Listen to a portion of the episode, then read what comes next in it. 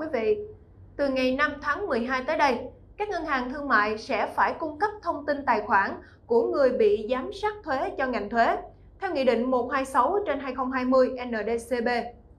Trước thời điểm thực thi nghị định này, đã có không ít tranh luận dấy lên. Phần thì lo ngại lộ thông tin khách hàng, phần khác lại tranh luận vai trò và trách nhiệm của các bên liên quan, mà cụ thể ở đây là ngành thuế và ngân hàng thương mại. Hầu hết các ý kiến nổ ra trên truyền thông những ngày qua tập trung vào nhiệm vụ mới của các ngân hàng, đó là cung cấp thông tin tài khoản theo mã số thuế của chủ tài khoản được theo dõi thuế. Đặc biệt, ngân hàng phải đứng ra khấu trừ, nộp thay nghĩa vụ thuế của tổ chức cá nhân ở nước ngoài có hoạt động kinh doanh từ thương mại điện tử và kinh tế số, phát sinh thu nhập phải nộp thuế. Nói về nhiệm vụ mới của ngân hàng thương mại, bà Nguyễn Thị Cúc, Chủ tịch Hội tư vấn thuế cho rằng các ngân hàng có trách nhiệm cung cấp thông tin cho cơ quan thuế theo quy định, đồng thời phải chịu trách nhiệm bảo mật thông tin cho khách hàng.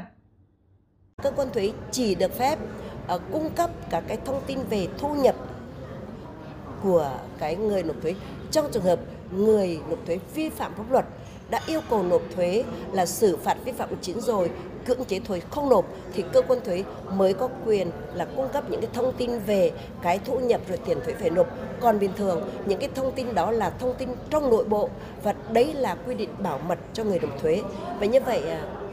ngân hàng cũng có trách nhiệm bảo mật thông tin với khách hàng của mình, cơ quan thuế có trách nhiệm bảo mật thông tin với người nộp thuế và cái bảo mật thông tin đó đã được quy định trong luật quản lý thuế và đấy trách nhiệm của các cơ quan quản lý nhà nước phải đảm bảo bí mật thông tin của người nộp thuế cũng như là bí mật những cái đời tư bí mật những thông tin mà được phép pháp luật đó được hiến pháp bảo hộ bảo vệ. Như vậy việc ngân hàng cung cấp thông tin cho ngành thuế cũng là làm theo quy định tránh thất thu thuế cho nhà nước. Song, luật các tổ chức tín dụng nơi các ngân hàng là đối tượng quy chiếu lại quy định các ngân hàng không được phép cung cấp thông tin tài khoản của khách hàng cho bên thứ ba trừ khi có yêu cầu từ cơ quan có thẩm quyền hoặc được sự đồng ý của chủ tài khoản. Liệu có vướng mắc nào giữa Nghị định 126 và luật này? Phóng viên chúng tôi đã đặt câu hỏi này tới luật sư Nguyễn Thanh Hà, Chủ tịch công ty luật SB Law. Tôi nghĩ ở đây là uh, có cái sự uh, chưa rõ ràng ở trong hai cái ờ, quy định ờ, của giữa cái luật tổ chức tín dụng và quy định của uh, luật quản lý thuế. Uh, đặc biệt là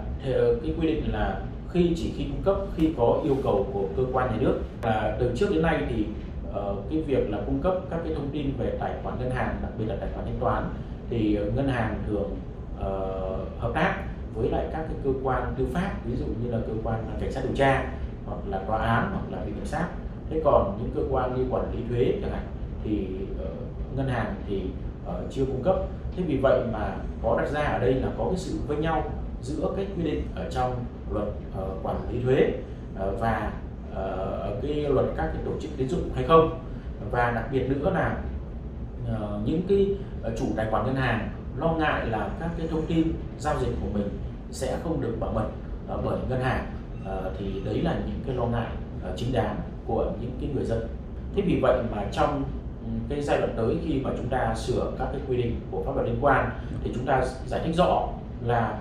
trong trường hợp là những cái cơ quan nhà nước nào sẽ được yêu cầu ngân hàng thương mại hoặc các tổ chức tín dụng khác cung cấp thông tin tài khoản của khách hàng. Thì tôi nghĩ là ờ, chúng ta ghi rõ ra, ví dụ như cơ quan cảnh sát điều tra, cơ quan ờ, quản lý thuế. Cũng theo luật sư Nguyễn Thanh Hà nhìn nhận ở góc độ tuân thủ các quy định pháp luật và bảo vệ quyền lợi của khách hàng.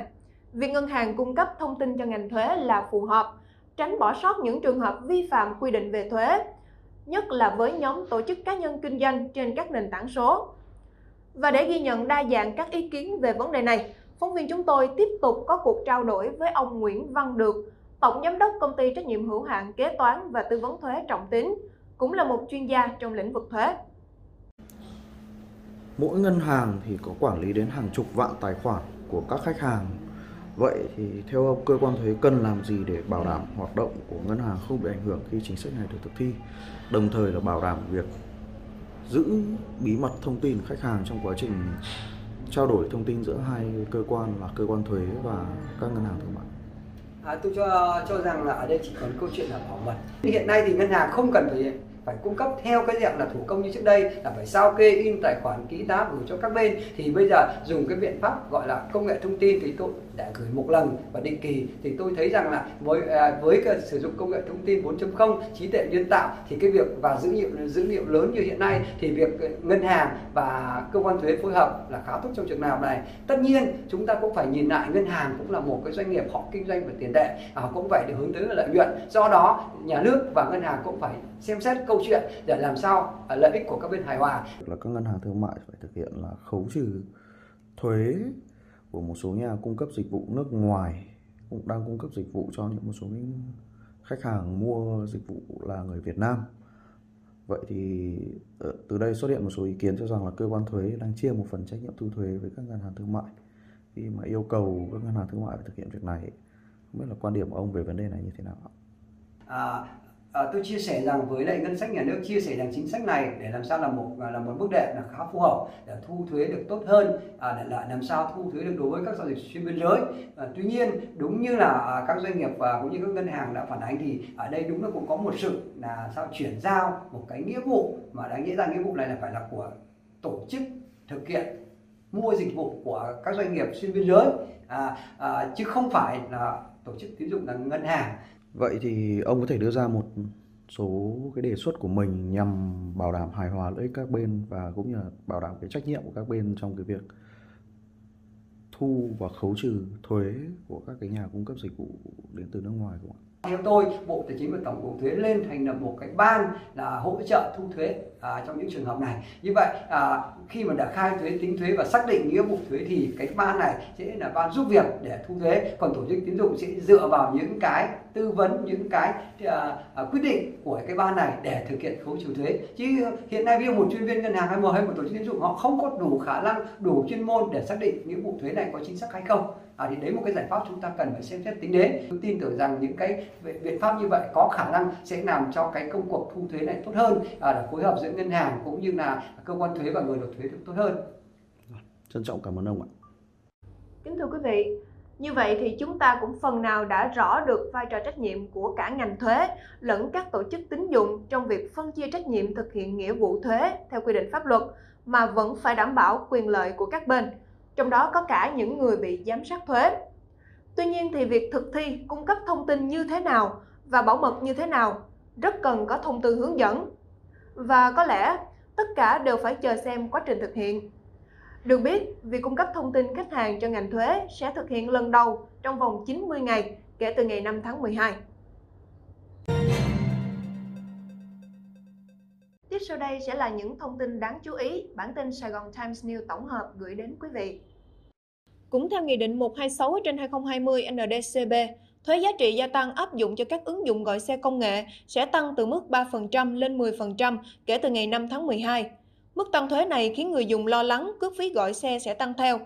Trước vấn đề này, đại diện một số ứng dụng gọi xe đã lên tiếng. Theo đó, ứng dụng Gojek cho biết sẽ tiếp tục rà soát lại cơ cấu tính cước, phí và đưa ra sự điều chỉnh phù hợp để đảm bảo giá cước cạnh tranh. Còn đối với Grab, ứng dụng này cũng cho biết sẽ tính toán, cân nhắc thật hợp lý nhằm có các giải pháp phù hợp, đảm bảo quyền lợi của khách hàng, ổn định thu nhập của đối tác tài xế và duy trì tính cạnh tranh trên thị trường.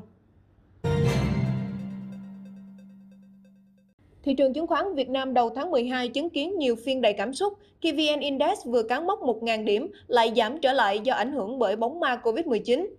Tuy nhiên, thị trường đã sớm bình tĩnh trở lại và vẫn giữ được mức 1.000 điểm. Với những diễn biến trong 3 phiên đầu tháng, Công ty chứng khoán Sài Gòn Hà Nội nhận định lực mua tăng lên khi thị trường giảm là khá tốt, nhưng áp lực bán giá cao khi VN Index vượt ngưỡng 1.000 điểm cũng không hề nhỏ. Trong khi đó, công ty chứng khoán Bảo Việt dự báo VN Index sẽ tiếp tục có diễn biến giằng co quanh ngưỡng 1.000 điểm trong một vài phiên kế tiếp.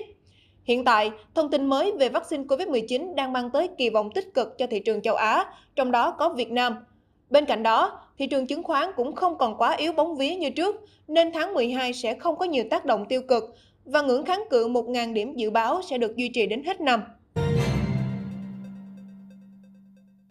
Sáng ngày 1 tháng 12, Ủy ban nhân dân thành phố Hồ Chí Minh, Sở Công Thương thành phố Hồ Chí Minh phối hợp cùng Thời báo Kinh tế Sài Gòn đã tổ chức lễ công bố giải thưởng thương hiệu vàng thành phố Hồ Chí Minh. Đây là chương trình ghi nhận và tôn vinh các doanh nghiệp có thương hiệu sản phẩm ấn tượng gắn với sự nhận diện về Sài Gòn thành phố Hồ Chí Minh. Đối tượng tham gia là thương hiệu sản phẩm hàng hóa, dịch vụ của các doanh nghiệp tại thành phố Hồ Chí Minh, đáp ứng những tiêu chí của ban tổ chức và theo quy định pháp luật.